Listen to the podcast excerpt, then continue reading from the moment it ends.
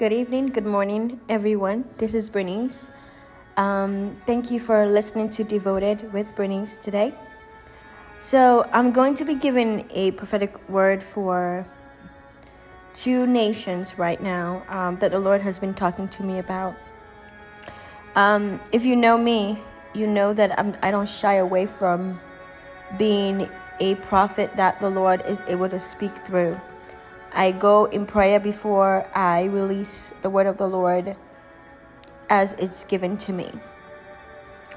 Um, when God reveals things about what's going to happen, you know, we we have different types of prophets.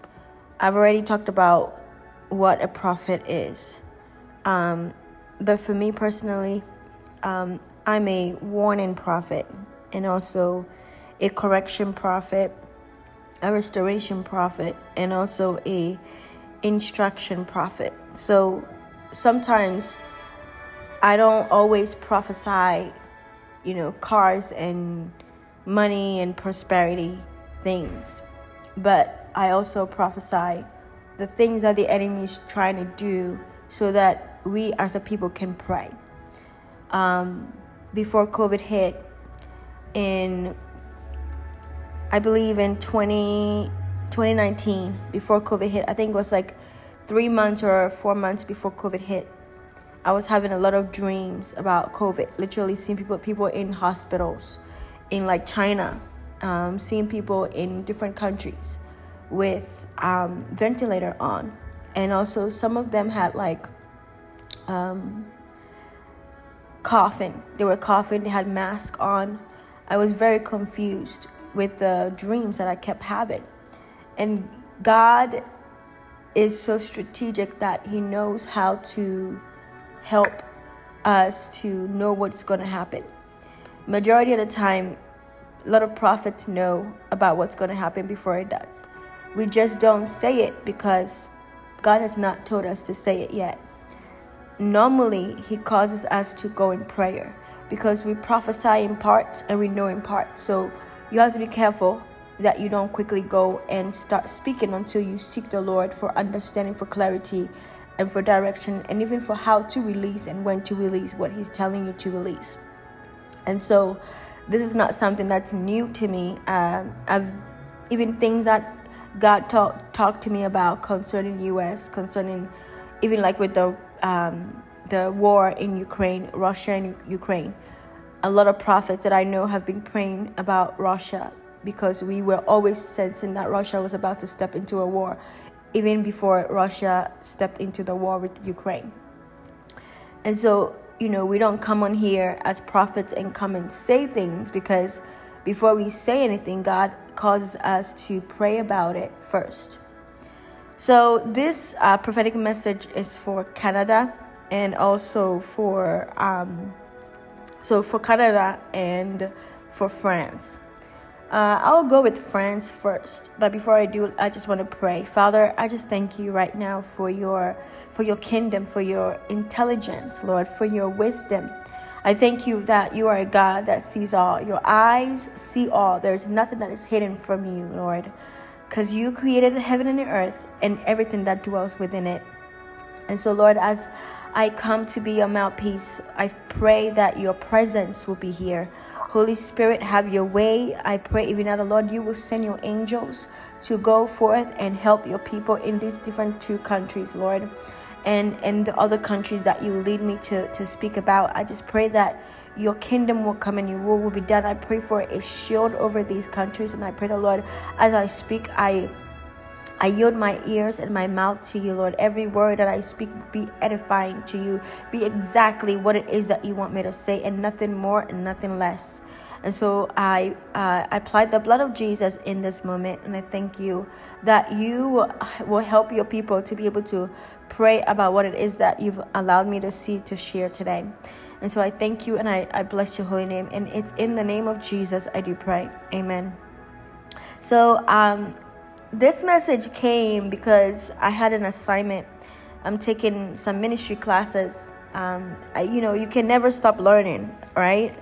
You ha- always have to cultivate what God has given you. So I'm taking ministry classes, and um, the class I'm taking, they wanted us to do, the apostle wanted us to do a, um, um, a, a activity concerning hearing, hearing God's voice, concerning whatever it is that God wants you to prophesy about. And God led me to prophesy for Canada. And so I want to share this. If you're, I know that there are different nations on here that listen to my podcast, and I just want to say thank you so much for listening. And I hope that when you do listen, you actually like pray about what it is that I share with you, because it's not just for me to pray about. Whenever I openly share it, it's for everybody to pray about it together. So for France, I would say this for France um, as I was praying a couple days ago, God led me to pray for France. And what God was showing me is that, you know, uh, there's like riot and bombings, like riot and bombs um, uh, that the enemy want to do. There's some type of confusion that the enemy want to bring um, to the streets of France. Now, I don't know, excuse me, I don't know why, you know, that riot is something that I saw in the realm of the spirit for the future. Um, I don't know why I saw, uh, you know, bombings like bombs or like you know explosions, but that's what I, I that's what I was able to discern in the realm of the spirit.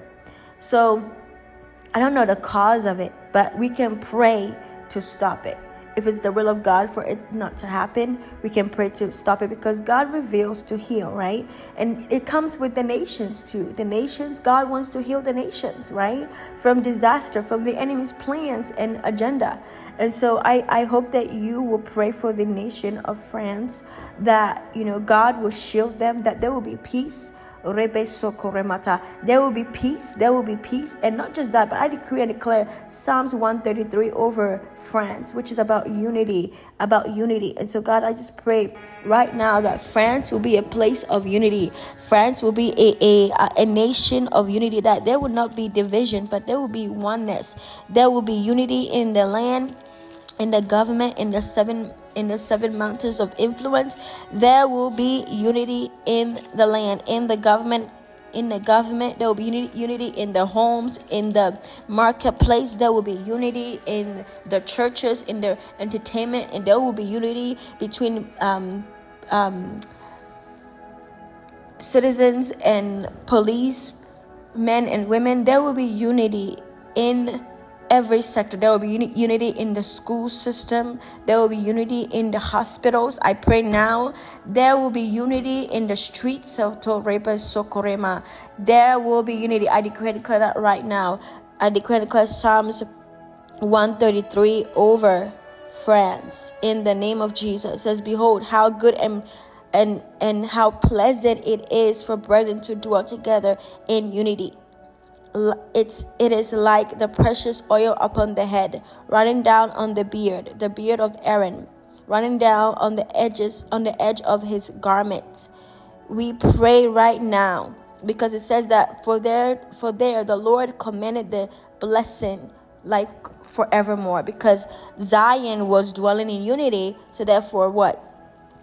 God allowed blessings to happen. So I just pray instead of confusion, instead of um, war, instead of um, misunderstanding, instead of riot, instead of um, people dying, I command right now in the name of Jesus that Lord, you will you will you will release your angels to to bring peace, shalom into the streets, into the places, into the nation of France, God.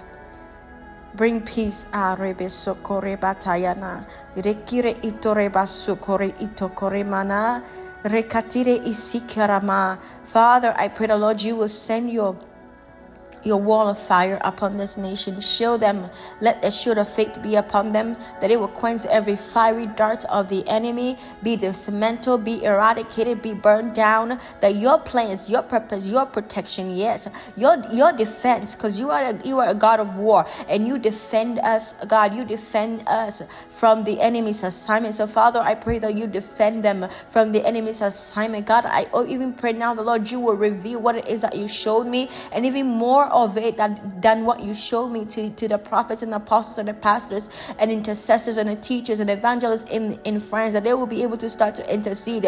Yes, indeed, there are some of them that are already interceding. So, Father, I pray the Lord, you give them the strength, the, the, the boldness, God, uh, to be able to continue to pray and war in the spirit uh, against what the enemy wants to do. I pray for a covering over the little kids, Lord, covering over the school system in France. The Lord, you will cover them from every assignment of the enemy. Oh God, I feel the fire on my hands. Uh, I pray healing upon that land right now in the name of Jesus. Uh, that everything that is out of order, God, you will put it back into order. Everything that oh, everything that is out of shape, God, you will align it in the name of Jesus. Uh, I I pray the Lord, the greed that is in the heart of those that are in, in, in leadership in, in the governmental sector. I pray the Lord, you will continue to work on your heart, God, that you will give them a heart of sympathy, a heart of patience, a heart of love toward the citizens, Lord. That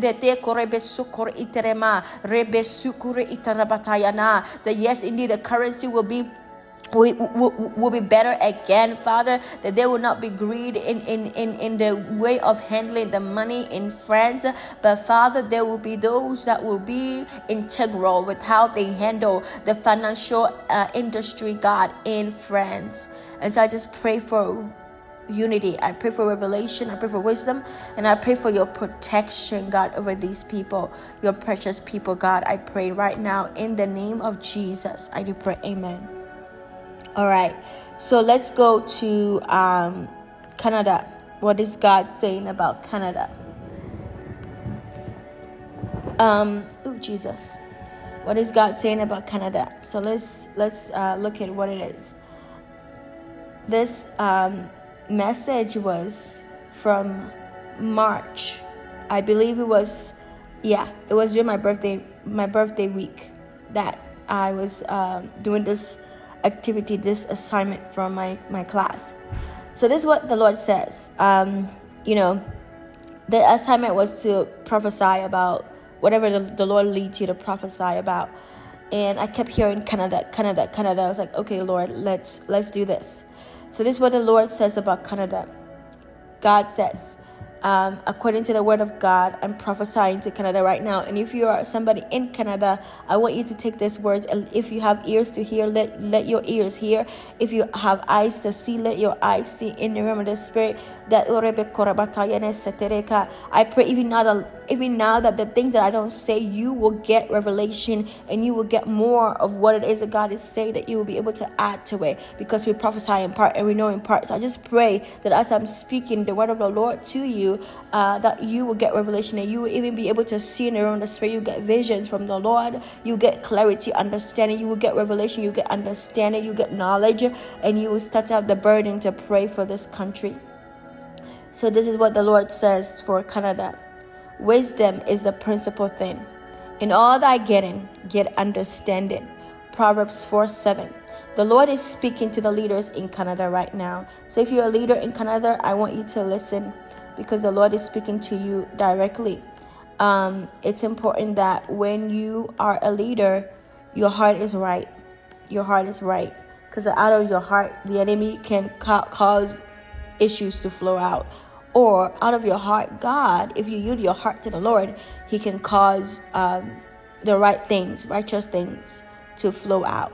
So, um, the Lord is speaking to the leaders in Canada. This includes the political sector and the family. Concerning the family, uh, I'm focusing on the mountain of influence of government and family. Uh, for family, I'm focusing on fathers, those that are, are the the lead, the leaders of the house. Okay, you could be a biological father, you could be a you know a father that that adopted kids. Whatever it is, your role is as a leader of the house, fathers as pertaining to the seven mountains of influence, okay? I'm talking about these two sectors government and family.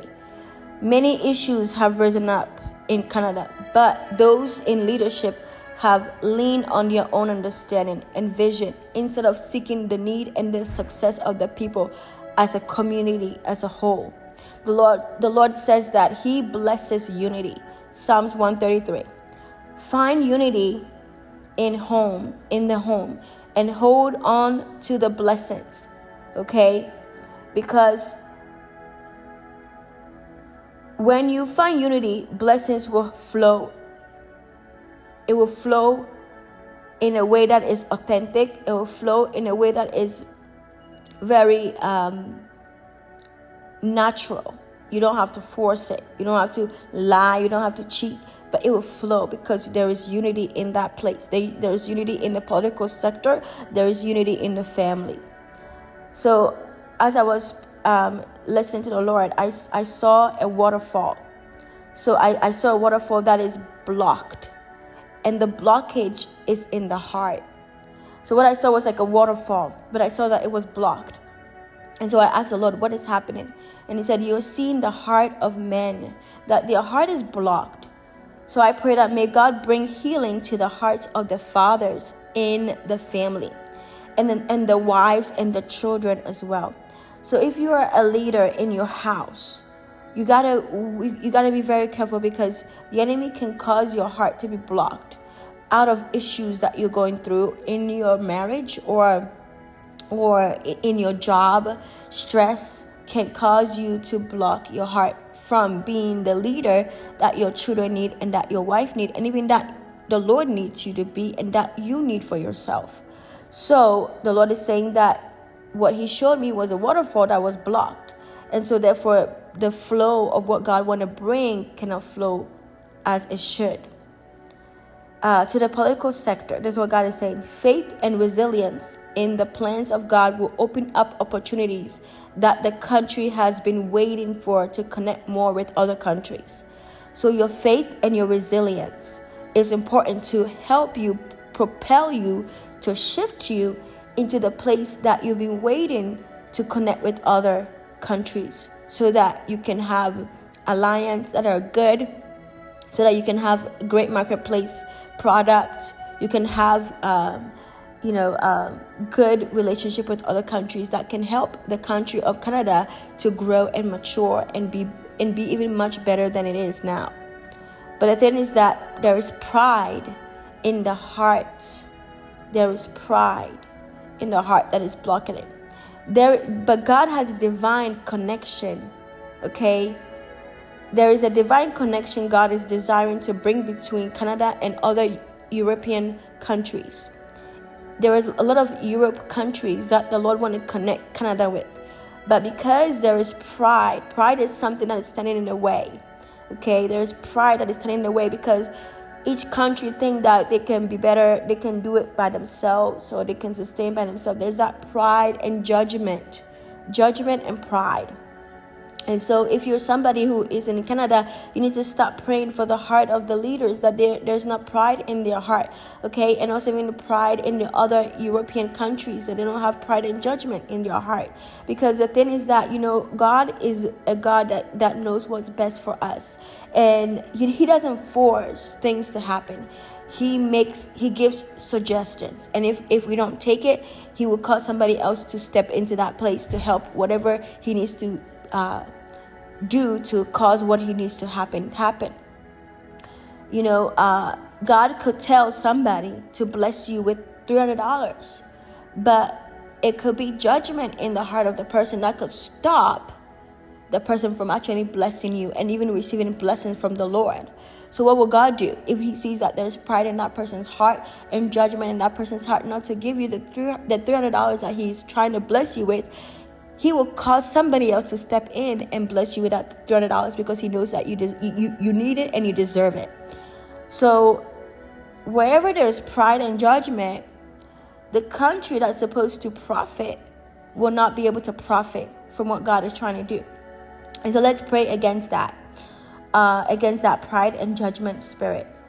Also, I saw that some leaders have been leading with greed, and God hates injustice. Okay? So God is saying that repent and turn back your heart to the well being of the people, especially those who are minorities and, and people who are out of who, who came out of state or who came out of the country, who came from other countries to where you are. He says that there is injustice that is happening toward the minorities in Canada. God is saying, Why have you rebelled against my plans, Canada? And seek after strange things. You say you know that you are my children, but your heart has sinned against my word.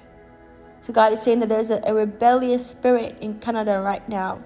And God wants to arrest that heart of rebellion and bring him back to, and, and bring you all back to himself. God says, Why do you flatter with your lips, but your heart is far from me? Canada, repent and turn back you backsliding Israel. And he led me to Jeremiah 3 6. Let's see what Jeremiah 3 6 talks about. And I hope that you guys are taking note uh, because this is very, um, this is the flow of the Lord.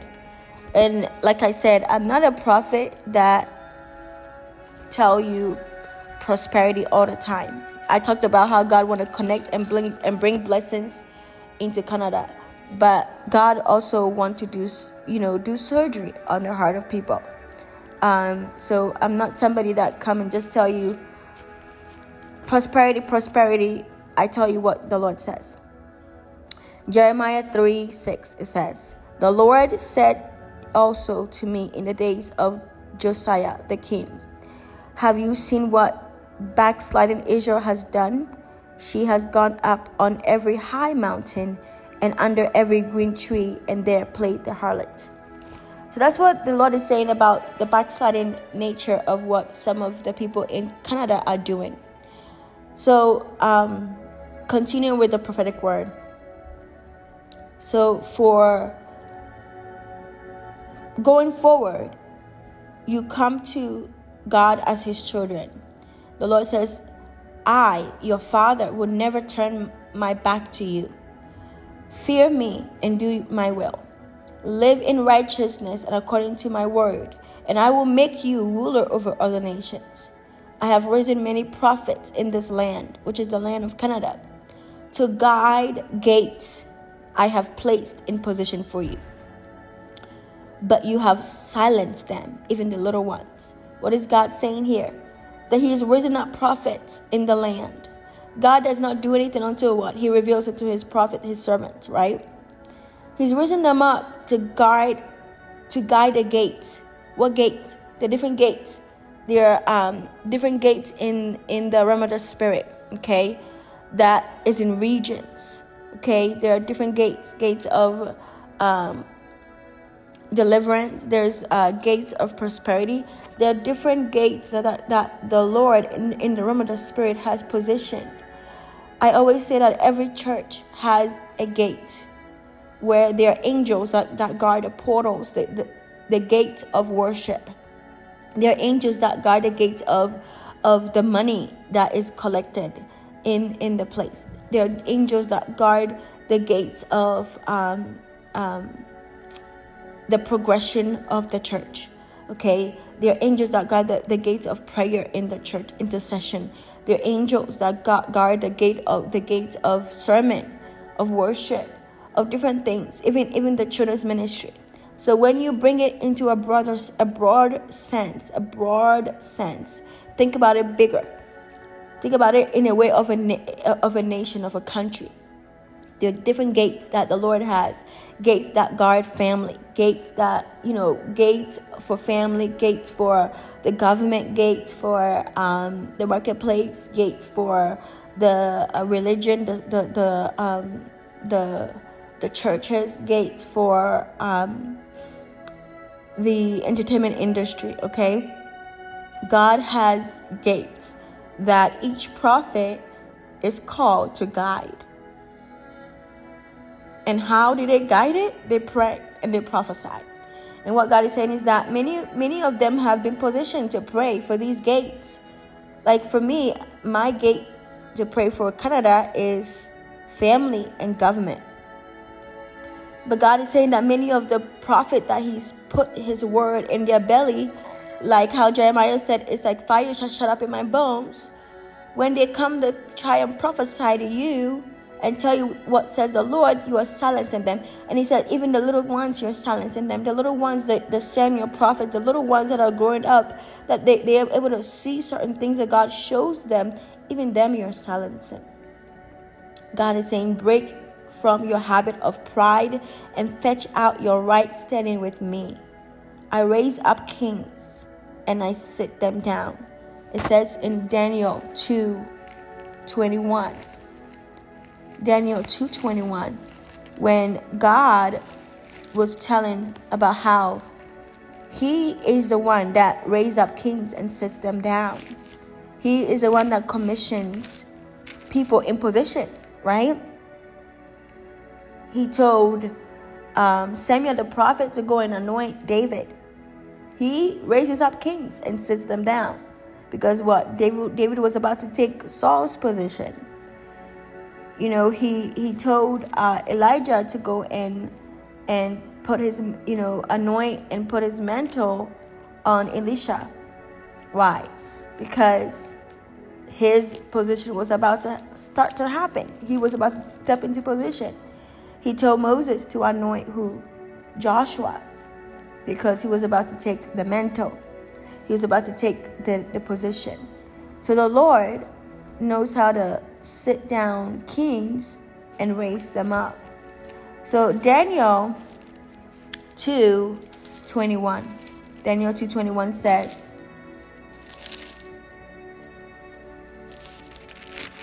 It says here,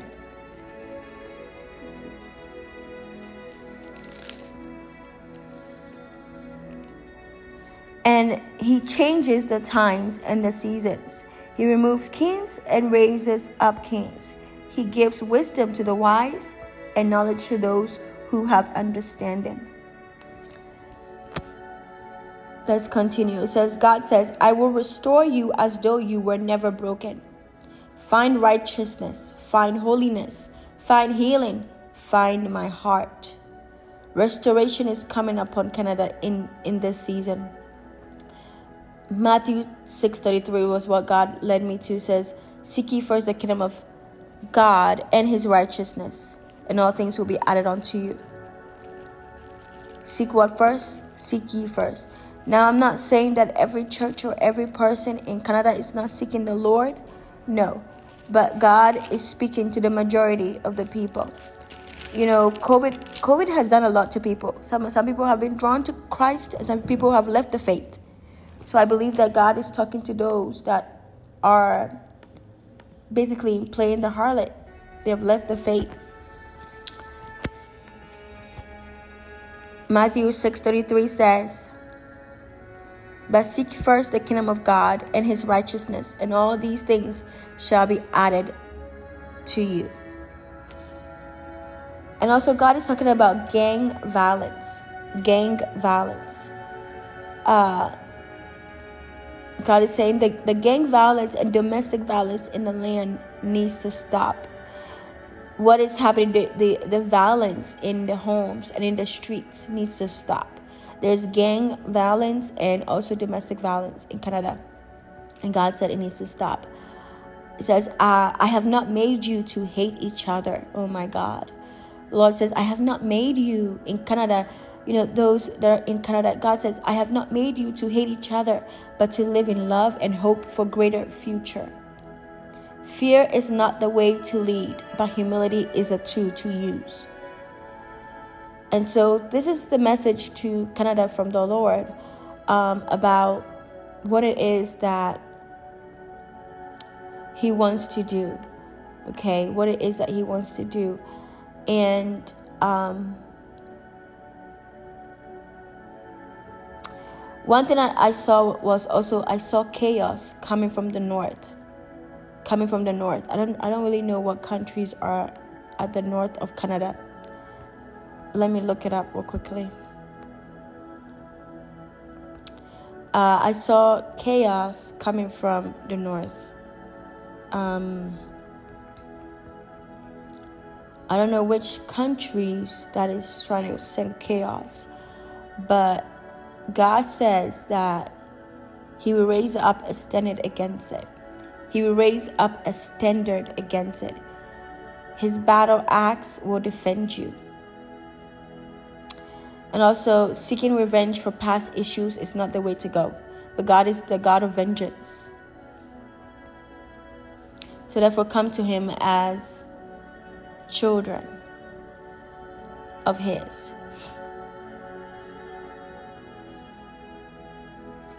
So I see chaos coming from the north. Um,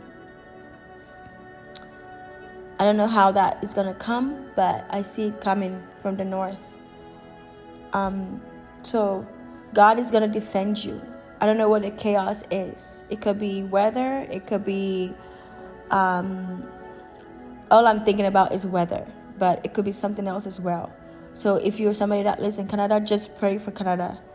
Um, yeah, just pray for Canada. So, um, this is what the Lord says concerning Canada. And I hope that you are able to receive what God is saying and pray. This is a, a, a call to pray. I don't come here and share these things just so we can see it happen. You know, God reveals so that we can pray and stop the enemy or change our hearts you know, be able to look at ourselves in the mirror and be better, right? If you're going on a, a different, a, a bad pathway, God will send His message so that you can go on the right pathway, right? Jonah was supposed to go to Nineveh, but he wanted he wanted to go to Tarshish. And what did God do? He sent a, a, a fish to come and minister to him. In a way, the fish, the fish did not talk to him, but he, he got some quiet time. Three days in, in the fish belly, and he got time to really think and, you know, decide and really ponder some things. So, and even pray, he prayed. In, in, in the belly of the fish, he prayed. So, God knows how to intervene, to put you on the right path, to basically uh, cause you to be corrected, cause you to have instructions so that you can be in his will. So this this uh, prophetic message is for Canada and also I talk about um, one for France. So this is what the Lord is saying. Um,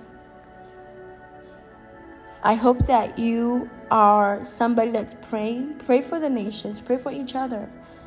Um, and so I'm just to pray for Canada right now. Father, we thank you for these messages. We thank you for revealing to heal. We thank you for revealing to restore. We thank you for revealing to expand. We thank you for revealing to protect. We thank you, God, for revealing, Lord, to vindicate on the behalf of Canada. I just pray right now, the Lord, you will place your shield over Canada. I thank you for the white cloth that you're bringing over the land, the purity, the unity, the love, the joy, the peace that you're bringing into that place, God, even for those that are minorities, Father. There are many of them that don't know where the left from their right. But God, I pray in the coming days that you will give them Solomon wisdom. You will give them wisdom, God. Blow your wisdom upon them. Let them seek the word of God in Proverbs, God. Give them open the the, the veil, open open open the open the revelations of Proverbs to them that they will be able to gain wisdom, not just not just from your word, God, but also from you directly, God. As they pray to you, that they will be in tune with, in, with your ear gates, God. They will be able to hear you directly and discern what it is that you're doing, God, because you are a God that knows the seasons and the times. And so, Father, I pray even now for the government in, in Canada. I pray for the hearts of men in, in this land that you've placed in position, that you trust to put them in position. Many of them has started to behave like Moses. They think that they can do what it is that they want to do to see the water come out of the rock. But Father, you did not call them to do it in that way, but you instructed them with strategic plan and strategic strategic instructions to be able to do it how you called them to do it. And so I come against the spirit of greed that is happening in their hearts and in their minds uh, and even in their eye gates. I pray the Lord you will start to purify them. Oh, yes, indeed, Isaiah said Woe is me, for I am undone. I am a man of unclean lips, and I live among a people of unclean lips.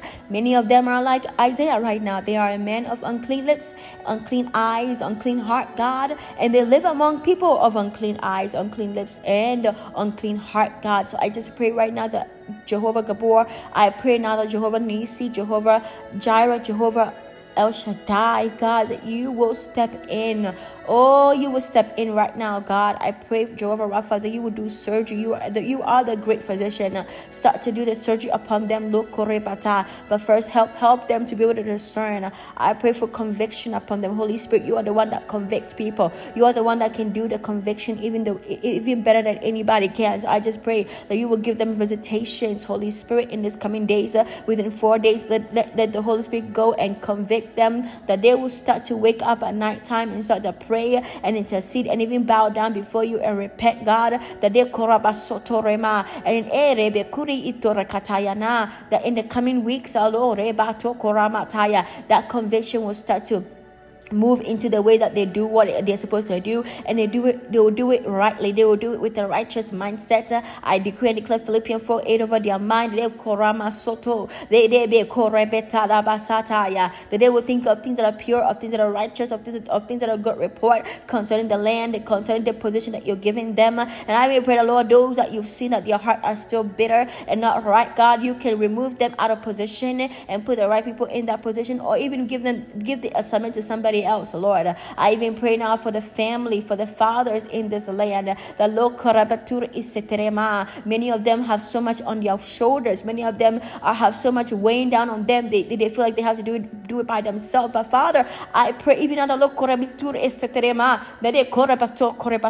they will stop looking at themselves as the answer and look to you again, God. Many of them have turned their eyes from from looking at you as their source and looking at themselves as their source. Many of them, uh, oh yes, I even see some of them now, some of some of the men looking at their hands like their hands is the one that is going to provide for them. But God, you are the one that provides. Help them not to look at their hands as the source, but your hand is the source. Because out of your hand, God, you formed us. You formed us, Lord, from dust. Out of your breath, you formed us. So, Father, why is it that they have this time? In this season of COVID 19, in this season of difficulty, they are looking to themselves. For we are we, we are we are mortals. God, we are mortals. And so I pray right now, the Lord, you will help them to shift their focus from their own understanding, from their own uh, strength, God, to your strength. Help them to walk by faith and not by sight. The Bible says that Lord Jesus will be called wonderful counselor, Prince of Peace, everlasting Father. And the government is sitting on his shoulders. Uh, many of these men, they have put the government on their shoulders instead of on the shoulders of Jesus. So I pray right now, help them to eh, help them to cast their cares on you, for you care for them. Oh, you care for them, Father. You care for them. And so I pray right now that they will start to remove the heavy burdens, the baggages that they're carrying around, the baggage of worry, the baggage of anger, the baggage of misunderstanding, the baggage of stress, God. Oh, the baggage of sleepless nights that they are carrying around. They will lay at your feet and they will say, Lord, take it, it is yours. I pray that, Lord, you will send your angelic host to go forth and help them. Indeed, you are the battle axe that they need in this moment. And whatever chaotic thing that is happening from the north, I pray that, Lord, you cancel it right now. I cancel it in the name of Jesus. And I pray that, Lord, you will start to send your angels to protect them. Oh, yes. I pray for strength for those prophets that you've positioned and even intercessors and prayer warriors and pastors and teachers and apostles that you've put in position to guard the gates that you've placed in that nation of Canada. I even pray that Lord, de Mataya, you will send your angels to guard these gates, Lord, to strengthen the bars on these gates, God, that no demonic assignment will go through those gates, Father. And I even pray for the little Samuel, Mataya, that they will start to be bold as lions, bold, God, to be able to speak your word. No person will be able to taint them or quiet them because your word said the Lord, we are not to quiet little ones. They we are the mataya. We are to bring them to you, God. They have an assignment, God. Let us let, let us not despise their youth, Father. Help us, God. Help the, the, the, the nation of Canada to be able to accept and welcome these little ones that you're maturing and growing up. I thank you, Lord, and I bless your holy name. And it's in the name of Jesus we do pray. We seal this with the blood of Jesus and we thank you. God, I come against the gang violence that is happening. The Holy Spirit just reminded me.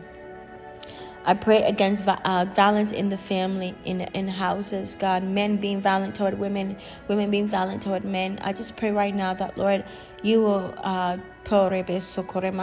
you will send deliverance upon them. They need to be delivered from the spirit of anger, the spirit of violence, the spirit of rage, God. And so I just pray that, Lord, you will help them to be better in how they handle each other.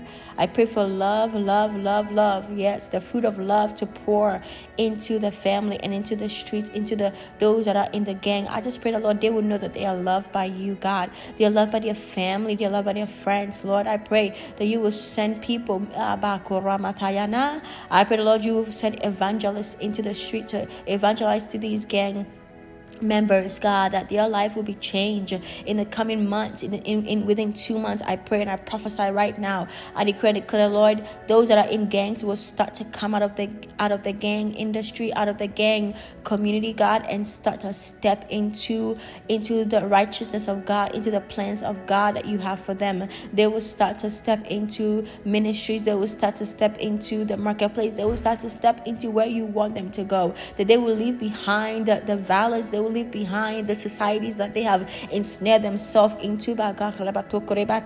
But they will step out and repent and say, Lord Jesus, I am here. Use me as your vessel. They will say, Yes, indeed. I know a God that has loved me even in my darkest days.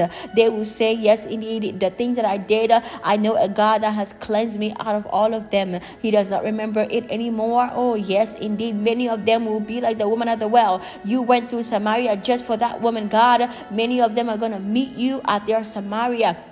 And they, they're going to say, Come and see a man who's told me about all that I have done and still love me. So, Father, I pray that you will snatch them out of that spirit of of rage, that spirit of gang violence. In the name of Jesus, I pray for restoration of, upon marriages in Canada. I pray that Lord, the violence is on the way. I pray that Lord, the kore masataya, derebe kure itokora masukure itarabatai, rekira isire matora mataya de da kore batai, reketara isekayana neme kore itarabasu. I pray the Lord, de oreba korabatu kore itakarama, rebe siki karabaturi itaramene Sotorama. Now you start to pour Rabasekarabata. You start to pour, God, um, fear of the Lord upon them. Yeah, the fear of the Lord upon them, upon those that are in marriages that are abusing their spouse.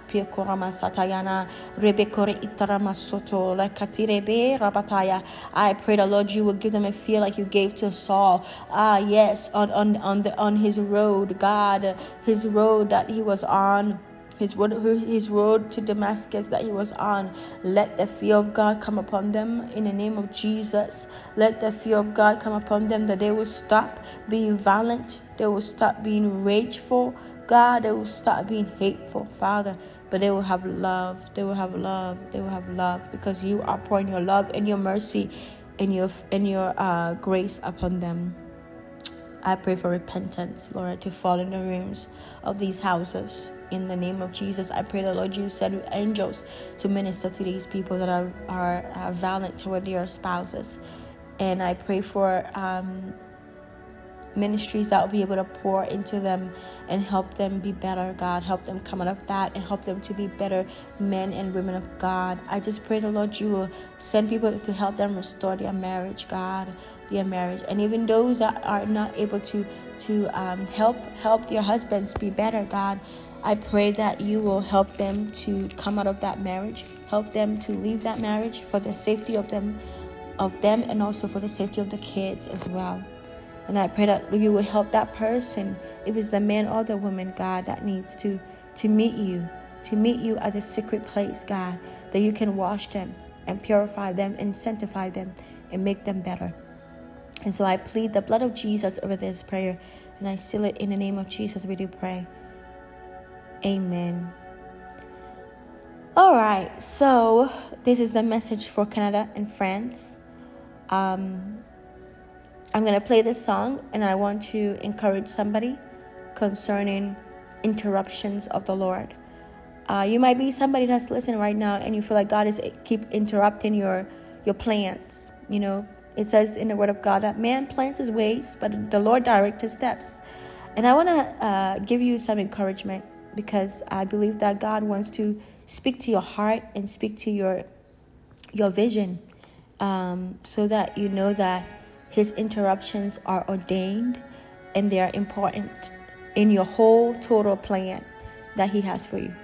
So that He has for you. So uh, listen to this song, and I hope that it, it edifies you. And please, please, please keep Canada and France, and whatever country the Lord is leading you to pray about. Of course, we have to pray for Ukraine and Russia as well. So keep those two countries in prayer. One of the things that the Lord told me um, back in March was that the, the, uh, as I was praying for Ukraine, uh, the, the Lord was leading me to pray for those that are hidden spies in Ukraine. Uh, they, are, they are women that are like Esther, okay, that have the Esther anointing there are actually Ukrainian that are in Russia that the Lord wants to use to minister to their husbands and minister to the, those that are in leadership that they can speak to, just as um, Esther spoke to the king on behalf of her people. And so I just pray that you will pray for boldness upon those that are hidden, that are spies, that are hidden in Russia, that can really use their voice as an instrument to help free the nation of Ukraine and bring peace into the nations. So, um, in this moment, take time as this worship music is happening. As you listen to this worship music, I just hope that you would pray. Just take this moment to pray. Really take time out to just pray for these three countries uh, France, Russia, Ukraine, and Canada. And also, whatever country God leads you to pray for.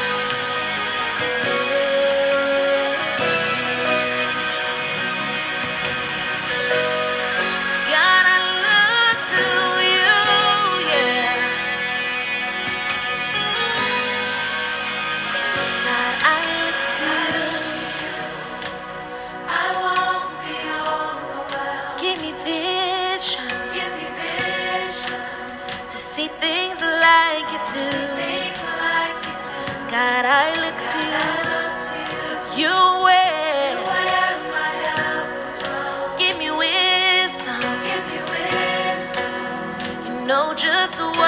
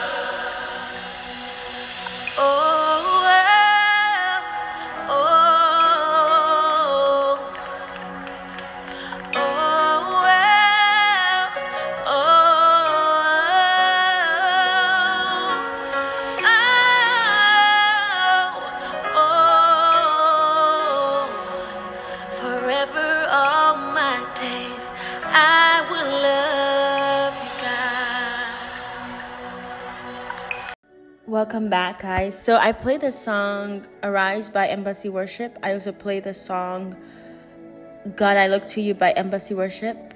Um, I hope that that those songs really minister to your heart. I love worship music. It's so common and it just draws you closer to God, you know, because it says he inhabits in our praises, right? So I want to encourage somebody today about these um, interruptions of God. You know, God is a God of interruptions. We see that in the whole Bible with Jesus being interrupted consistently. Um, and I want to talk to somebody because I, I really feel that this is something that somebody needs to know um, and also be encouraged about because it's like your life has been consistently interrupted by God, and you're like, What is next, Lord? Like, what is next? What else can you pull out of your sleep? You're like, Lord, you this happened and that happened. I thought it was gonna be this way or that way. You know, many of us like at a certain age we want to be married. At a certain age we want to have kids. At a certain age we want to buy a house. At a certain age we want to you know move to this place. At a certain age we, we want to do this and do that and do this.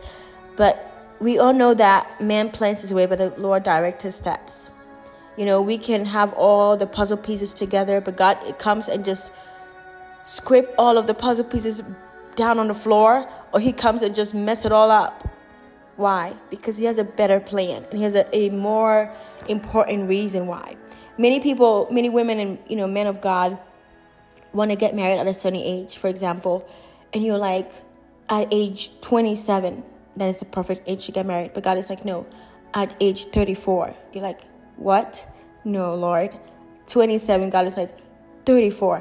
Why? Because during the time before that 34th year, He has you probably writing a book, probably starting a ministry, probably starting a business, probably traveling to this place and that place.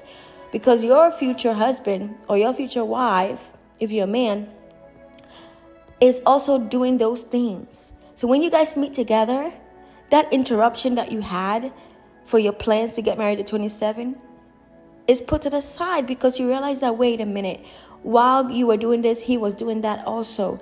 And God brought you guys together because, you know, marriage is about love and purpose. So when you both have that together, it becomes a miracle, it becomes a beautiful thing. Many people want to get married and have kids at a certain age, but God is like, nope that age is better because I have this plan. Because if if you have kids at this age, this is what's going to happen. You, you're not going to focus on what I want you to do. And the same with marriage, because you know the Bible talks about how in in Corinthians it talks about how you know a, a, the, the, the difference between a, a, a wife and a virgin. A virgin meaning a single person, because back back in that time, people who were not married were virgins. It's not as prevalent as it is now, but the difference between a, a wife and a virgin is that a wife is trying to please her husband, but a virgin, like how Paul says, we you know he he would hope that we all be like him, unmarried and focusing on on the kingdom of God. Um, for a virgin, her or his desire is to please the Lord. So normally, when people who want to um, get married at a certain age is not married, they're like, God is interrupting your whole life and they're not happy. Because normally we have this set ideal time that we think this should be. But we know that we serve the God who is Alpha and Omega. He is the beginning from the end. He knows all. He can see all.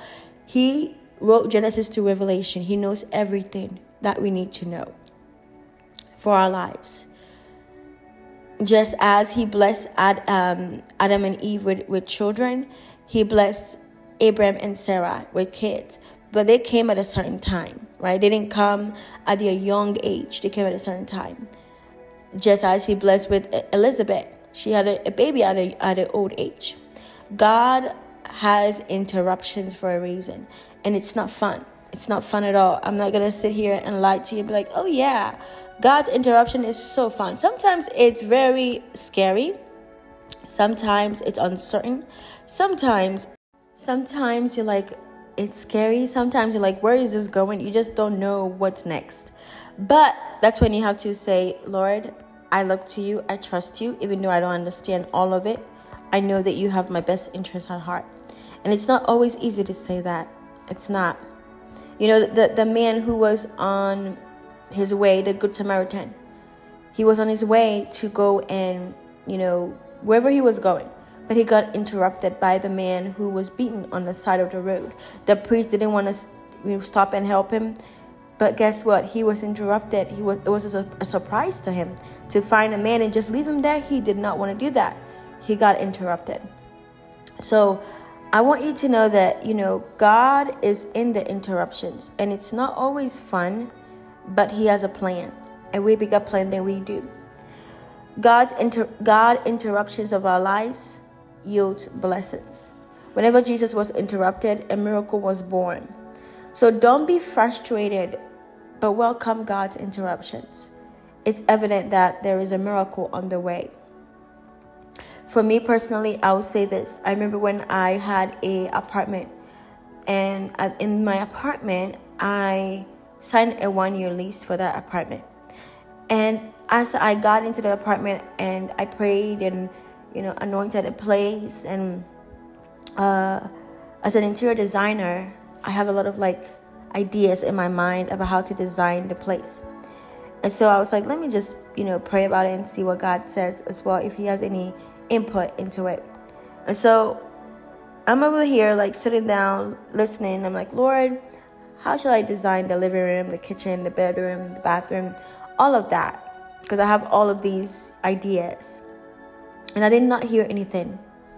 And I'm like, okay, the Holy Spirit, the Holy Spirit, you know, um, nudge me and be like, hey, you know, ask about how long you should be staying here. And I asked, and the Lord said, two months. And I'm like, two months? I literally just signed a one year lease, and you want me to stay here for two months? But you know, I know the voice of God because the, the Bible says that, you know, his sheep knows his voice, a stranger they do not listen to, right? So when you know the voice of God, you don't you don't question what you heard God say. So what did I do? I did not decorate. I told them to hold on to my furniture. And I decorated my my part of my live I mean part of my my bedroom and that was it. Every single day I walk into my apartment, I'm like, "Oh my gosh. This is so crazy, but I know what God said, so I'm just to keep on obeying and wait it out for 2 months because I don't want to you know, build my furniture on, put everything, put all the stuff on the wall, and then have to like take off from work and then re, you know, remove all of them down. I don't know where I'm gonna live in two months, but God knows. So after a month, I'm like, this is, who Jesus. I'm walking by faith. I'm walking by faith, not by sight, because I heard it in faith what's gonna happen. And then two months came. They moved me to a different apartment which I loved way better than the other one. And it was a blessing. So, my plan was to get into my apartment, start decorating, live in there, enjoy enjoy the place for a year. But God was like, "Nope, I'm gonna interrupt because this is not where I want you to live for for a year. I want you to live in this other apartment." And so I'm trying. I'm, I'm sharing this to let you know that God will speak to you in, to interrupt you, to tell you to hold on, to tell you to wait, to tell you to sit, to tell you to hold on to it. God will nudge you on certain things. You got to obey because He sees the bigger picture than, than we do. He knows the big the bigger picture. He He sees it all. He knows it all. He might oh my God. He might even tell you do not do not marry that person. He might even tell you do not go to that job. Do not take that job or do, or do not you know um, do not go to travel to this place because he has something better for you. I want us to look at Matthew 8 5. Matthew 8 5. Matthew 8 5 says uh, about how Jesus had just entered the town of Capernaum um, and he was interrupted by a, by a centurion, excuse me, by a centurion. It's, it's around 9 o'clock here, p.m., so it's almost my bedtime. Um, so uh, he literally uh, was interrupt- interrupted by a centurion. So it says here that um, now when Jesus had entered Capernaum, a centurion came to him, pleading with him, saying, Lord, my servant is lying at home, paralyzed, dreadfully tormented. And Jesus said unto him, Jesus, and Jesus said to him, I will come and heal him. And then the centurion said, Lord, I am not worthy that you should come under my roof, but only speak a word, and my servant will be healed. And this is a man who just literally walked in faith before the Messiah. He said, and Jesus said, Assuredly I say to you, I have not found such great faith, not even in Israel.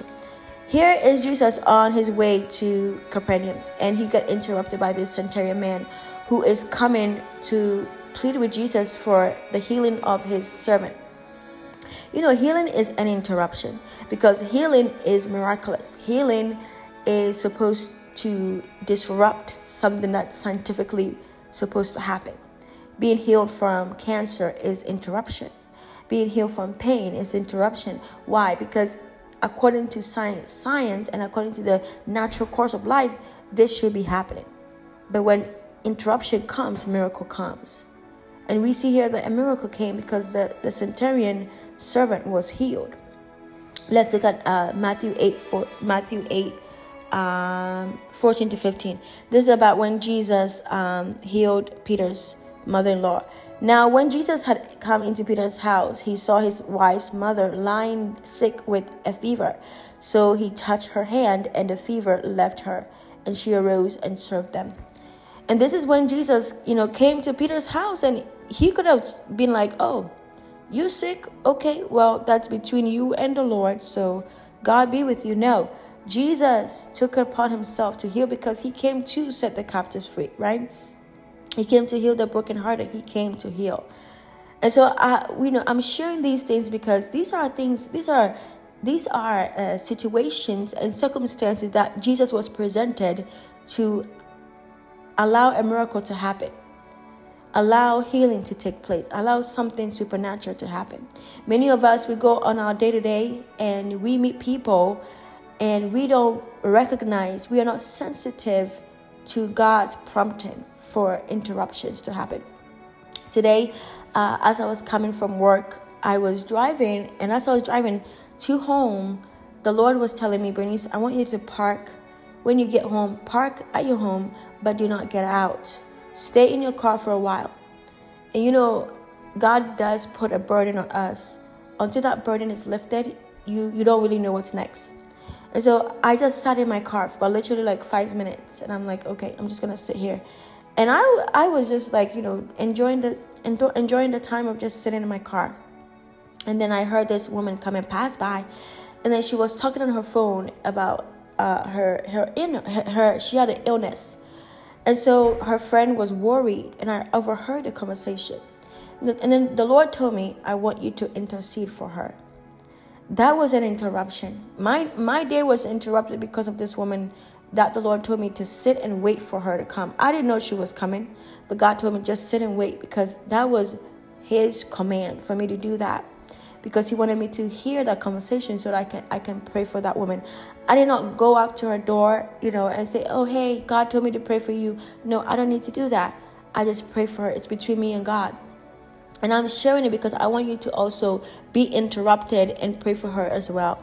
Because the Bible says that, you know, we are to confess our sins one to another, right? So that we can be healed, right? The the the the the, uh, the church was praying for Peter who was in prison. Sometimes illness can be a prison for people. So pray for her. I don't know her name. I don't know her from anywhere, but I, I'm sharing it because I want you to pray for her as well. You know, we can touch and agree on that. And I know she's already healed in Jesus' name but pray for her as well. Uh, pray for her peace as well and her family. Um, so we see that Jesus was interrupted and he was okay with that. Sometimes, you know, you meet your coworker might be sick. This this is an opportunity to pray for your coworker. You know, that person like there's somebody here you, God has been telling you to pray for your coworker, but you just keep ignoring it. You just keep that is your that's part of your assignment to be there to be a prayer warrior for your for your um your office. You know, maybe your coworkers having a divorce issue. Pray for that. Maybe they're having marital issues. Pray for that. Maybe you, you know a friend who's about to join a certain fraternity or sorority and you're like, this is not the right place this is not the right thing to do. It will not end well pray for them, you know? if maybe and and talk to them talk to them about it. You know um maybe you, um somebody's gonna get get married to somebody. And you're like uh, i don't think this is the right person. I don't think you're you're making the right decision here. Pray for that person and talk to that person. There are interruptions that we we we, we are like good samaritans in this world that we, we get opportunity to to intercede for people and meet people god strategically allow people to come into our lives or for us to come into people's lives so that we can be interrupted and and and birth out miracles okay um Matthew 23, 27. It says, well, I'll go to Matthew 20, uh, Matthew 8, 20, 28 to 34. This is about as soon as uh, they finished their journey across the Sea of Galilee, uh, he, Jesus was interrupted again, this time by two demons possessed. Jesus drove out the demons and they were made whole.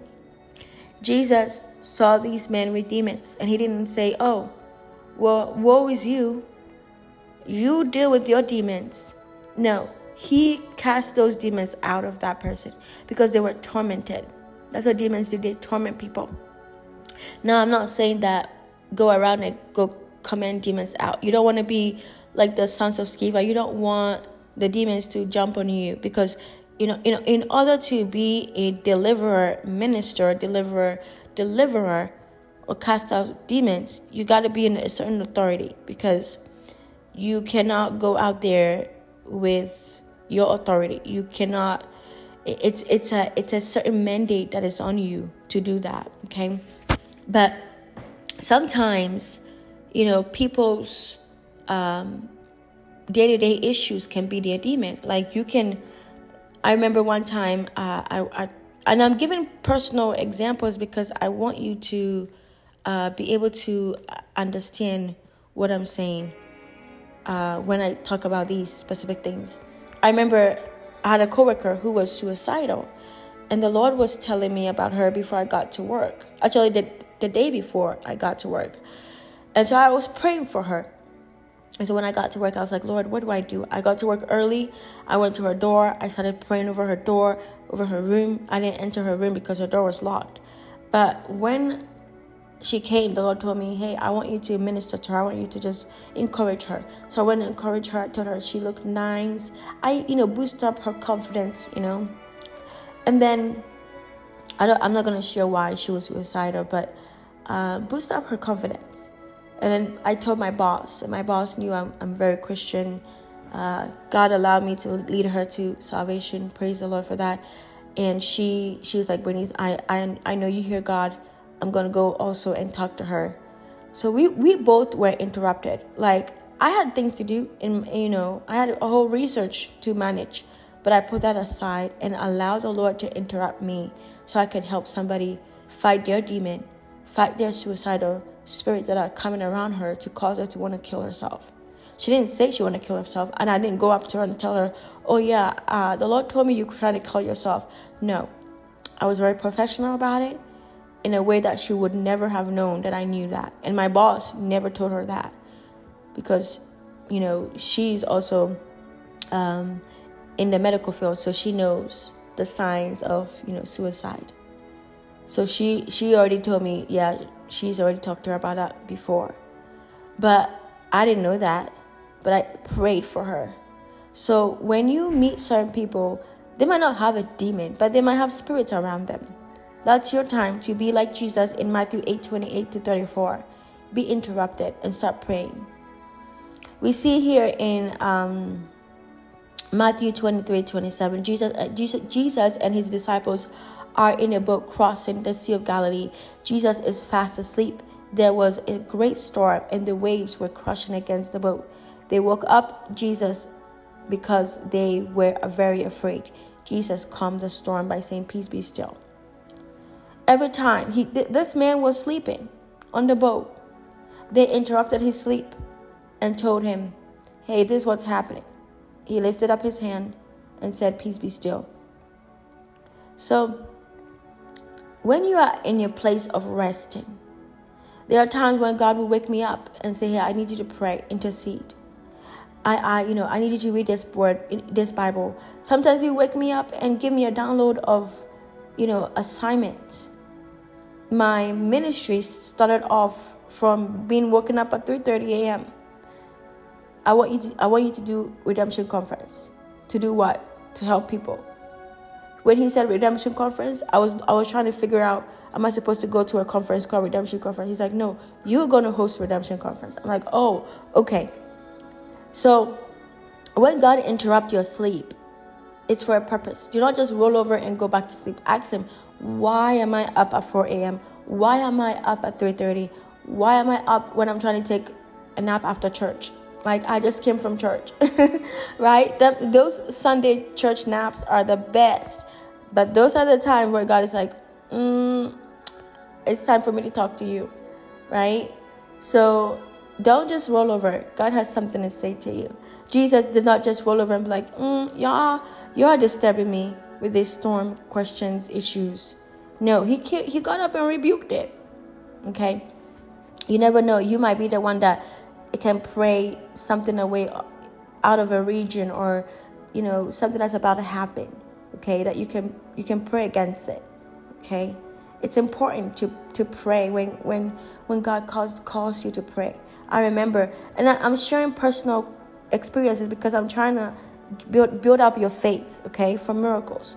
Because um, interruptions birth miracles, okay. I remember when uh, I think two years ago, the Lord woke me up around 3:30 to pray, and I'm like, I'm praying, I'm praying, and God is like, pray for children. There's a shooting that is about to happen, and so I'm praying, and I'm I'm I'm praying against shootings you know, school shootings. And literally, like, I prayed for like three hours. Different things I prayed about. And then I lay down. And then I, I, I messaged some of my, my prophetic friends uh, who are prophets and apostles. And I told them, hey, can you guys pray pray with me, please? Because I, I feel we this burden to pray is still, is still there. It's not lifted yet. And then after like 30 minutes, I uh, one of my friends sent me a message. He's like, "Hey, Bernice, what you were talking about, it just happened like 20 minutes ago. Like somebody was trying to, you know, shoot up a school, but the person was stopped because God interrupted people's sleep to cause them to pray for people that they've never met before. And I wasn't the only one praying. I know that God had other intercessors, other pastors, other prophets, other teachers, evangelists, prayer warriors, Christians praying as well. So you never know what it is that you're doing in the realm of the spirit when you obey God. Jesus calmed the storm. You don't you don't know the kind of storm that you are that you are allowing God to help you calm in somebody's life. Um, Matthew 9, 1 to 8. Jesus crosses back over the Sea of Galilee to Capernaum, uh, uh, to Capernaum. When he got there, people brought a paralyzed man to him. Jesus takes the time to speak to him, condemn the scribes, and heal the man. See, he was crossing over back from the Sea of Galilee to Capernaum. Caper- Capernaum, oh my God. and literally, like, he got interrupted again. And what does he do? He speaks to him, he rebukes people who are religious, and then he heals the man. Do you see the the consistency of what happens here when Jesus got interrupted? Matthew 9 18 to 26 talks about how not only does Jesus get interrupted during a sermon, but he, he gets interrupted while he's already been interrupted. He gets interrupted while he was already being interrupted. How? How does he do that? This is how he does that. Jesus was teaching his disciples when Jairus, a, uh, a leader in a synagogue, approached him with some alarming news. His daughter had died. However, however, Jesus, however, he believed Jesus could restore her. back to health. Excuse me. Um, his hands, he laid his hands on her in the middle of the teaching to restore this girl back to normal. He was preaching and he was interrupted. Many pastors get interrupted by God when they're preaching. You can you can study and put together the, the, the, the faith sermon God told you to put together. When you get to that pulpit, he can interrupt your sermon because there's somebody there that needs to hear that specific word, that, spe- that specific example. He might tell you, preach from, um, um, you know, Romans, Romans 8 concerning faith. Then you get there, and there is like a a woman with the issue of blood. Maybe her issue of blood might not be actual issue of blood. It might be something else. It might be addiction. It might be sorrow. It might be anger. It, it might be a loss of a child. And that woman finally got out, of bed to come to church that day.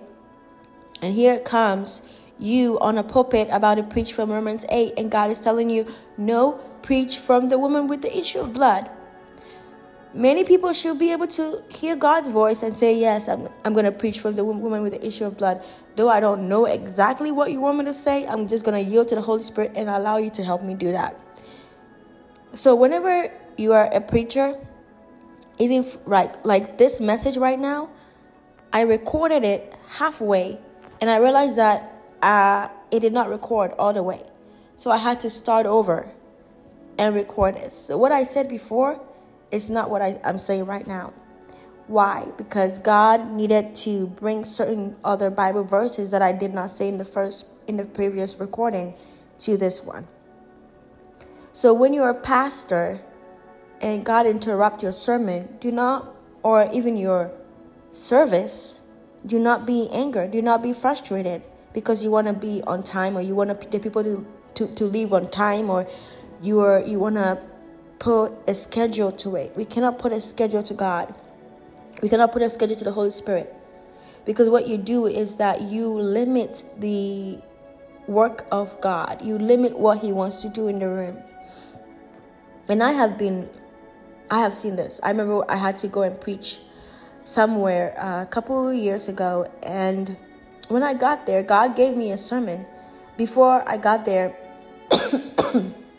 excuse me, before I got there, um, God gave me a sermon to, you know, well, He gave me prophetic words, but the sermon He did not give me yet. Yeah, I remember now. He did not give me yet. He gave me prophetic words. And then he he revealed to me that somebody needs healing in their body. And so I get there and I get to the parking lot and I, I started to discern the, the healing that God wants to do. And so I get to the pulpit, well, I get to the church, I say hi to people, I go sit down, I put my music in my ears, I listen to my worship music until it starts. And then it was my turn to go up and preach. And then, when uh, literally like five minutes before I, I, I was going to go up and preach, God gave me the Bible verse to preach from Psalms 91. And I'm like, oh my gosh, I, I would have loved it if you would have given it to me before I got here. But no, he wanted me to preach prophetically. he wanted me to listen to him and say what he says. And the Holy Spirit came in the room. It was a great time because I allowed him to interrupt what he wanted to say. The same thing happened the other time I went to preach. I was feeling, you know, pain in my leg, and then God was telling me, Bernice, I'm trying to let you know that you know it's not pain, it's not you. There's somebody there that, there that needs healing in their leg. And so when you get there, I want you to pray healing over people. So I got there, but you know, when you are preaching at a, a, a, a church, you have to abide by their rules. You have to abide by their time frame because they wanted to i mean i prayed and i preached and i and you know i prophesied i laid hands on people, on, on the kids, and the, in the youth ministry and in the young adult ministry. But I did not get to the point where I was supposed to pray for the for the for the pain in, in the legs because they cut it short. Even though the Holy Spirit was still there, people were still crying and all of that. And when I got home, I repented. I repented because I realized that my assignment was not done, that I did not finish what God told me to do. And so, if you're a pastor, you when you don't allow God to interrupt the service, you don't allow the Holy Spirit to interrupt the service, you stagnate what could have happened. Those people could have gotten healing on your on your leg. I knew that very well. But that's also a place where he you know miracles were not allowed. That's you know that's a whole story. But that you know a, a certain churches don't don't believe in healing. And you know the Bible says that Jesus could not heal because in that specific place because what many of them did not believe Many of them had doubts. but the Word of God says that we are going to do more, more miracles than Jesus did. So, as a pastor or a teacher, you know, a leader, you gotta let the Holy Spirit interrupt. Whenever I go somewhere and the Holy Spirit is not is not coming with me, I'm not going, because if I go, it's nothing's gonna happen. We're just gonna both, both look at each other, you know, if the Holy Spirit don't, don't come, nothing's gonna happen. So when I'm I'm ministering somewhere, I'm like the Holy Spirit. The Holy Spirit is coming, and whatever He wants to do, you got you. We have to do it because if not, then I I can't really minister. You know, because I want to obey what God is saying. I want to obey what God is. Of course, I'm going to respect the house. You know, the the things of the house, and God is not going to override you know, um, respect, right? He's not going to over- override respect. But one thing is that God does not shy away from overcoming religiosity. Okay? Um, I've seen God do miracles in a place that was very religious and it literally shifted the whole church mandate they realized that they were missing out on great things of the Lord. Now, of course, every church has its own mandate, but that specific church, God wanted to shift into the miraculous, into the healing um, sector of ministry. And every church you have healing and miracles, um, but not every church is ready. You know, it's a process for some churches. But anyway, um, so Jesus it got interrupted a lot. I want I want you to look at Matthew 9, 37, 30, Mark 10, 46, 52, Matthew 19, 13 to 15. Jesus was interrupted a lot. And miracles were birthed. He allowed the interruptions. Allow the interruptions as a good Samaritan. When you see that person on the side of the road, allow it. Allow the interruptions to pray for somebody you don't know Maybe you might be driving home and you see somebody on the side of the road or walking, and God put an unction in your heart to pray for them. Pray for them. Allow the interruption because when you slow down and recognize the interruptions of God, you then appreciate it with expectation for a miracle to happen. God knows what He's doing in your life. He knows what He's doing in other people's lives. Just as, you know, Jesus is being interrupted. Somebody's been interrupted to help you that you don't even know they're, they're praying for you or they're helping for you or they're helping you. Every church I go to that the Lord leads me to, I'm always led to pray for the pastor, the lead pastor. That is always part of my assignment is to pray for the pastor or the person that is under me. Or excuse me, the person that, that I'm under, the person that is leading, that is over me. If I'm in a ministry, wherever I'm under, I'm praying for that leader in that ministry. They don't know I'm praying for them. I'm not gonna go up to them like, oh yeah, Pastor, the Lord told me this, this, this, about you, and I'm praying for you. No, no, God will not talk to me if, if I ever do that. Unless He tells me to go and tell them that. And He has sometimes. But He does it in a way that the people can swallow it. But majority of the time, I'm praying, I'm seeing things, and I pray for them. Why? Because it's part of my my my mandate as a a, a sheep under a shepherd. I'm supposed to pray for my shepherd. Right? So if God moves me to another shepherd, I'm praying for that shepherd too.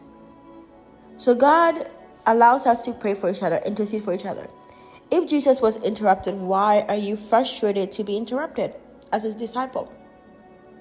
God will allow people to interrupt you, and God Himself will interrupt you. You gotta handle handle it like how Jesus did. He allowed it. Jesus allowed it. So you gotta allow it. Yes, sometimes it's uncomfortable. You're like, oh my God, Bernice, you don't understand.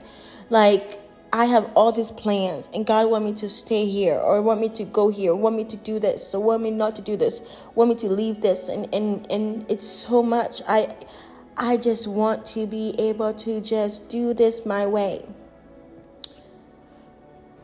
We never want to do it our way. We want to do it the Lord's way because our way is tainted because we don't see everything. God sees everything.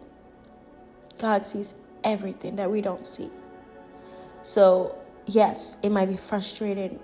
You want it to happen now, but God is saying, wait. You want it to happen now, but God is saying, maybe tomorrow. You want it you want it to happen later on, but God is saying right now. He will prepare you. He will armor you up and get you ready.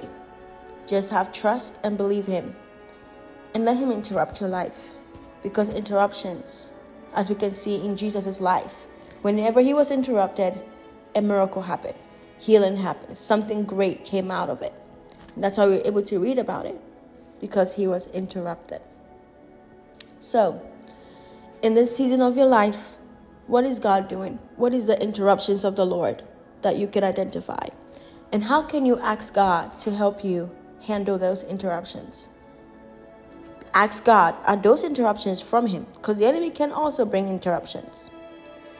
Ask God to give you grace, to give you strength, to give you tenacity, wisdom, knowledge, and patience to be able to handle those interruptions and to even give you plans and how to handle it. So, let God interrupt it. Whatever is the enemy's interruptions, you know what to do. Reject it, come out of agreement with it, pray against it, command it to go. You don't want it. All you want is God's interruptions because it's leading to a bigger picture. It's leading to a bigger, a broader life of abundance. Thank you so much for listening to Devoted with Bernice today as we talked about um, prophecy and prayer for France and Canada. I was going to say Germany. Anyway, keep Germany in prayer. Um, and then this little teaching of interruptions of the Lord um, I'm gonna let you know that God is a, a covenant keeping God. Look at uh, Luke 140. I believe it's Luke 145. Yeah, Luke 145. Blessed is she who has believed that the Lord would fulfill his promise to her. Just because you're getting interrupted doesn't mean that the promise is dismantled or removed or no longer on the table. It's still on the table. It's just going to take a little while. And when it happens, you're going to have laughter in your mouth. You're going to be very happy and be very joyful. Some people don't want to wait for the right husband or the right wife because they want it and they want it now. We live in a microwave society. And what you do is that you birth an Ishmael what you do is that you make regrets and you realize that, oops, that person was not the right person for you. Okay? Be patient. Okay? Maybe you might start a, a, a start a church and God is saying, wait. Or maybe you, you, you, wanted to wait to a certain age before you start a church. And God has said, no, right now. Listen to the promptings of the Lord. Listen to his his his his words to you. If you don't know how to hear the voice of God, I did a teaching on how to hear the voice of God on my podcast. Look it up and listen to it. It's important to hear him and what he tells you to do because those lead to your life, what he wants to plan for you. So be open to God's interruptions. Welcome it and know that he loves you. That's why he's interrupting your life because he doesn't want your life to be upside down. He doesn't want your life to be chaotic. He wants to be he, he wants he wants your life to be how he wanted to be so that it blesses you, so that you feel more qualified, you feel more better, you feel more, you know, advanced. You feel that this is it. You you you you are happy. He's concerned about your progress, your process, your happiness.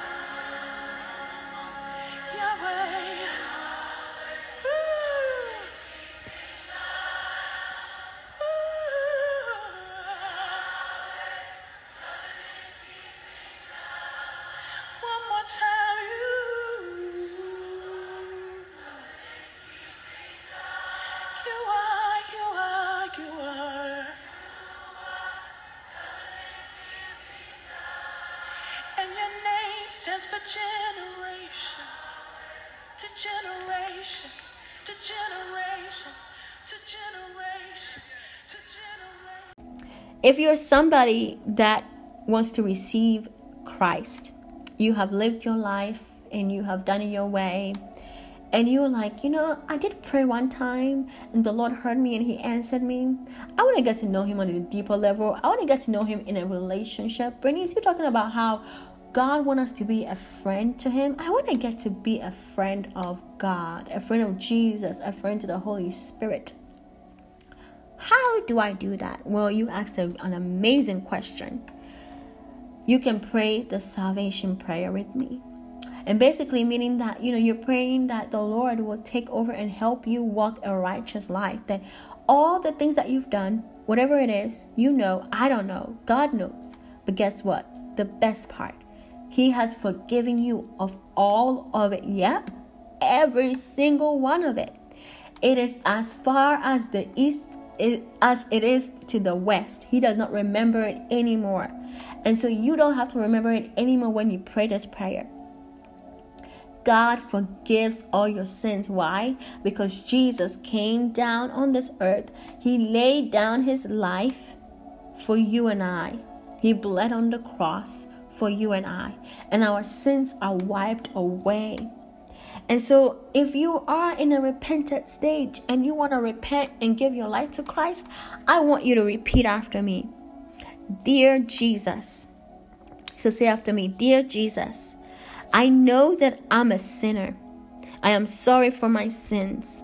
I believe that you died to pay the punishment for my sins. Please forgive me. I receive your forgiveness. And I know that you raised that you raised up on the third day. And now you are sitting at the right hand side of God. Please be the Lord of my life. I receive you as the Lord of my life from this day going forward. In Jesus' name, amen. So, if you have prayed this, you have prayed the salvation prayer and you have given your life to the Lord. It's a journey. It's not just a prayer, but it's a journey. This is the first stage of it. And so if you if you're not part of a Bible-based church, get you a, a, a place that you can fellowship with Christians that are like you Find a good Bible based church, Holy Spirit filled church, and go and learn about who God is, who Jesus is, and also about who God has made you to be. You will meet amazing people in the church. You will get to use your gift for the glory of the Lord and your talent. And you will meet amazing people. The most greatest people I've ever met are those that I met in church. I'm a church girl, so I've met a lot of people in church. And also, get you a Bible. If you don't have a Bible, find you one. You know, um, Walmart has Bibles, Target. You can go to, you know, Bible stores. You can order some from Amazon. I like New King James Version. If you're new to Christianity, getting the King James Version might be a little hard for you to comprehend. But I would say get the New King James Version or the NIV version. But for me personally, the New King James Version is the best. And then you can, you know, start reading the Word of God. You can start from John or Ephesians, but you can start from John and read from there. But if you have any questions, you can email me. My my email address is sisters of Ruth ministry at yahoo.com. Sisters of Ruth ministry at yahoo.com. So email me and let me know if you have any questions, if you need somebody to help you find a church, I'll be more than happy to help you find a church in your area. You know, I'll pray for you. I'm praying for you right now. God, I pray that everyone that prayed the salvation prayer, I ask you, Lord, that you will open up a church for them.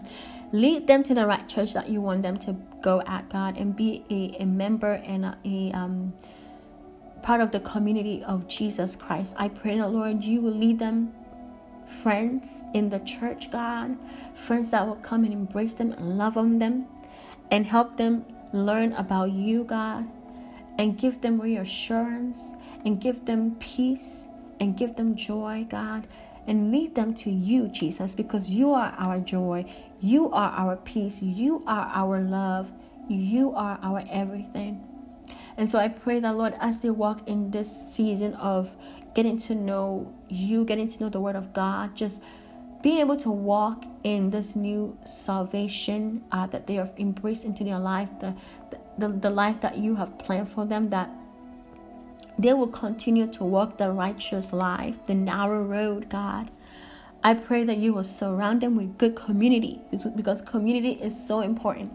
Surround them with amazing community, God, that will feed the, the seed that you've planted in them today, that they will grow and sprout up like a beautiful tree and bear good fruit, God.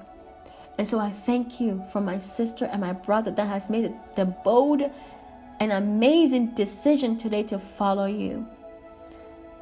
And I pray that, Lord, you will bless their pathway and lead them in the right places that you have ordained for them. And it's in the name of Jesus I do pray. Amen.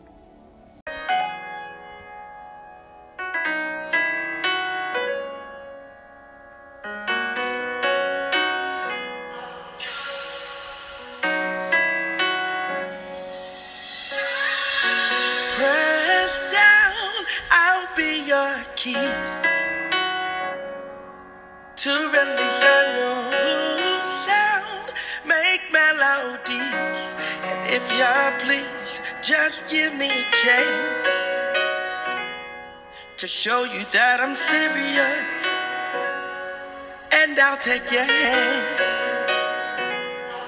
Make noise to draw the curious. Show them you're here with us. Yeah, used by you. Instrument. Yeah, I'm your instrument. Play me. Or used, used by. And whatever you want me to do, I'm your instrument. Yeah. Yeah, I'm your instrument. Play me.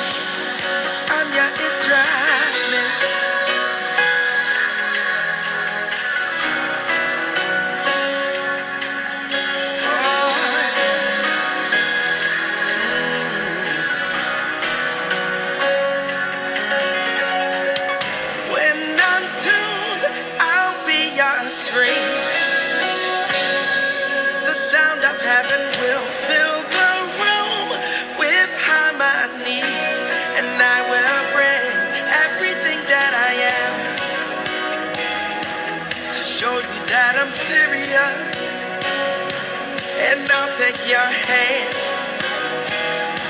Make noise to draw the curious. Show them you're here with us. Yeah, used, used by you.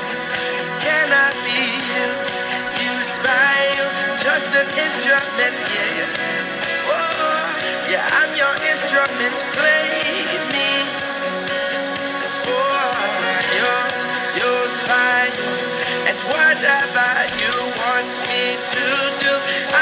Instrument. Yeah. Yeah, oh, I'm your instrument.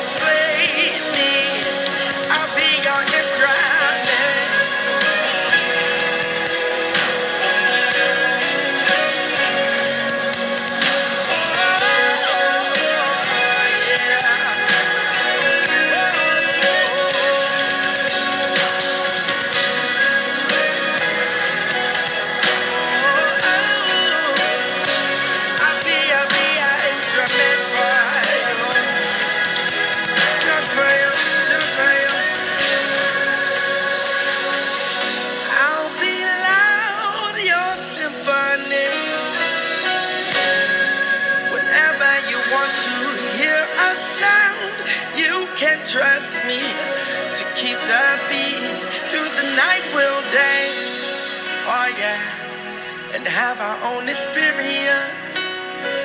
I know I'm safe in your hands. We'll make noise to draw the curious.